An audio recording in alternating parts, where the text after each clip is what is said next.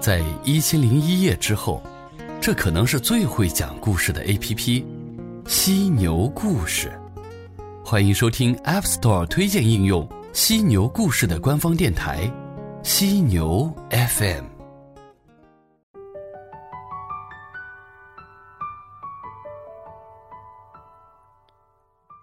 我小外甥明明今年六岁了。四岁的时候，有一天晚上。明明指着墙上的挂钟，跟我妈说：“姥姥，你还不睡觉？你看，这上面都三八了。”我一看，原来是八点十五了。去年我过年回家，舟车劳顿累个半死，第二天早晨正在睡懒觉，母亲让明明来叫我起床。小姨，小姨，快起床！起来吃早饭。我疲惫不堪，明明，你告诉你姥姥，我到时候就起床了。远远的听到他在跟我妈说：“我小姨说了，她到岁数就起床。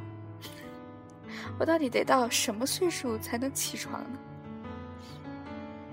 明明很节省。去年的时候上了幼儿园，有一天回来，两个口袋都鼓鼓囊囊的。我妈妈很纳闷儿，一看，全部装满了纸巾，她惊呆了，问明明：“明明啊，你从哪里拿来这么多纸巾？”明明说：“我上厕所擦了一遍，看看不脏，就放进口袋里了。还有还有，那些小朋友都擦擦嘴，还没脏就把纸巾扔到地上。”我就都捡着了。他的两个眼睛笑成了月牙，说：“姥姥，你说我是不是很会过呀？我捡了这么多呢。”我们全家全都哭笑不得。前天，姐姐带他去游乐场，才玩了一会儿，就回到我姐姐身边。我姐问他：“你怎么回来了？”明明不好意思的低着头。那里。有个小姑娘，一直说要和我结婚。我姐姐笑了，那你怎么说的？明明，我说我不和她结。为什么呀？就是不想和她结啊。又去玩了一会儿，再见到她的时候，她在飞快的满场跑，边跑边说。妈妈妈，你看，他一直追着我。姐姐只见一个比她小一点的小姑娘跟在她后面跑着，伸着手想要抓住明明，边跑边说：“你等等，等等我。”回到家，姐姐跟我妈说了这件事，妈妈笑岔了气，问明明：“你为什么不和他结婚啊？”明明笑着：“就是不想和他结呗。”那你想跟谁结啊？嗯，明明摇着头。你们班上谁最漂亮？没有漂亮的。明明低着头，又想了想，有一个，就是王小蕊。你要是去我们班，你就看，那个最漂亮的就是王小蕊。我们所有人都若有所思的点着头说：“哦。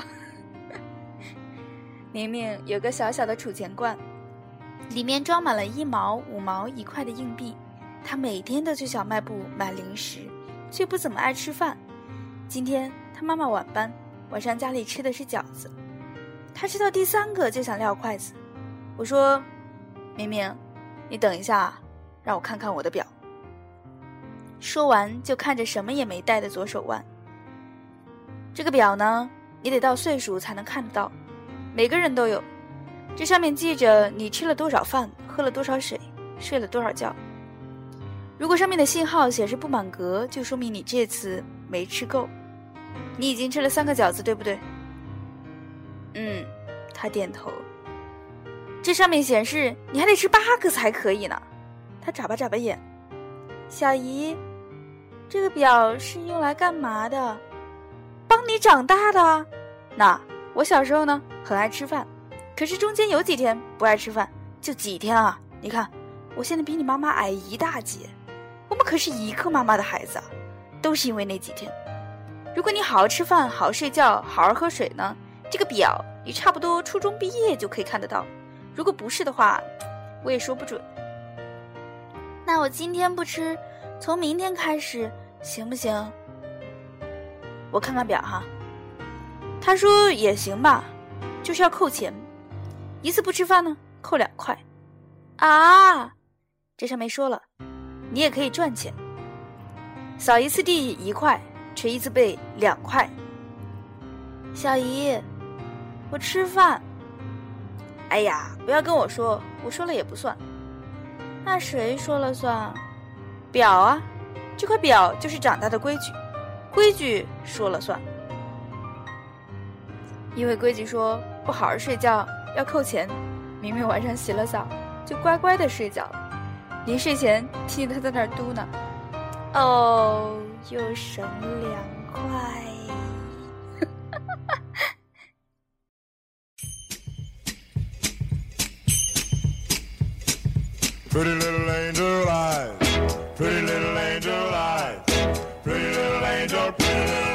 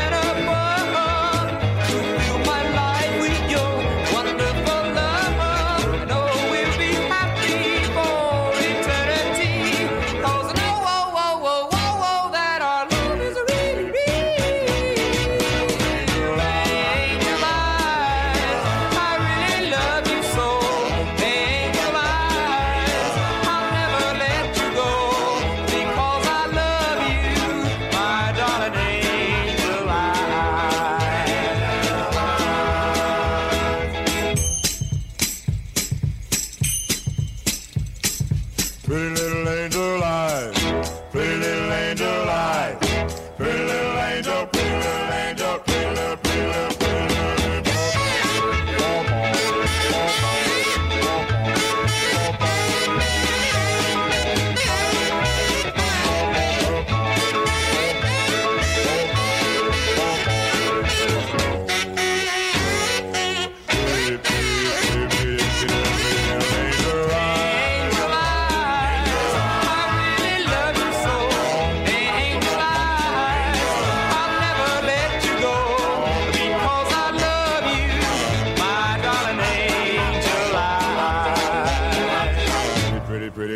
Major life.